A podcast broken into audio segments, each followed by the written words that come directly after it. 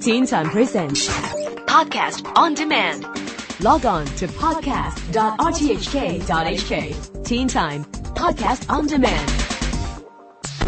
Teen Time. Style File. Hey, and welcome to Style File. I'm Jen Su. Tonight we're going to talk about the front row at Fashion Week. Now, no matter what country you are in the world, anyone who's anyone in the fashion world knows the importance of the front row. The front row seating of a fashion show is the place to be seated and seen. So, just what is the significance of the front row and who gets seated there? Well, a front row seat at a fashion show is viewed on the same level as a badge of honor. It is the utmost honor for a person to be invited by the designer to take a seat in the front row of his or her show. Celebrities, fashion editors, top fashion journalists in the first row of a fashion show will bring media exposure for the designer. Certainly, top editors such as Anna Wintour, the editor in chief of Vogue magazine, are top, top, top in their field and must always be seated in the front row never elsewhere. Celebrities such as Victoria Beckham, Beyonce, or Kanye West will often be seen in the front row of various international designer shows. And sometimes just one photo of them in the front row of a designer will give that designer more media exposure and publicity than a magazine article.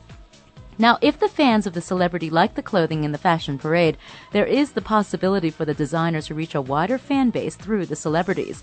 This is even more important in the current celebrity and media trend of reality TV, where the celebrities are usually everyday people. This makes fashion accessible to the everyday public. Now back to fashion industry heavy hitters such as Anna Wintour. These people hold such an immense amount of power in the fashion world that not having them would be, well, a serious crime of fashion. You'd basically cause them to lose face and, well, expect never, I mean never, to have a career again. The biggest problem that fashion show organizers have is how to seat people in the front row. Now, every organizer from Hong Kong to New York to Paris will tell you that seating people in the front row is probably the most stressful situation ever. Many of them complain that anyone who thinks they're someone will refuse to sit in the second, third, or heaven forbid, fourth row. I mean, really, not everyone can be front row. Now, the competition could be so fierce and vicious. Now, even bloggers like Perez Hilton or BryanBoy are front row celebrities at fashion shows. Ten years ago, his garish, over the top style would be frowned upon and definitely he'd never be in the front row. But today, BryanBoy takes photos of the models on the runway and you can see the latest collections at Paris Fashion Week faster than the designer himself can get it online. Fashion hits the internet so fast that orders for the dresses can be placed almost immediately and simultaneously while the show is going on. So yes, even the celebrity bloggers get up close and front row. Now, catfights are known to break out, and guests have even stormed out screaming and shouting while kicking the air with their platforms and wearing head to toe expensive designer clothing worth about 10 years' salary for most of us. So it's not enough that you get invited. Where you are seated is indicative of your status compared to others. And they better get in the front row because, well, it can be pretty embarrassing if they ended up in our second row. Yikes. So critical is the seating chart issue that many fashion show organizers have used creative ways of getting more people seated in the front row. The standard 60 foot ramp has been extended to 80 feet or even 100 feet, just so that some more front row seats can be created to salvage those fragile egos.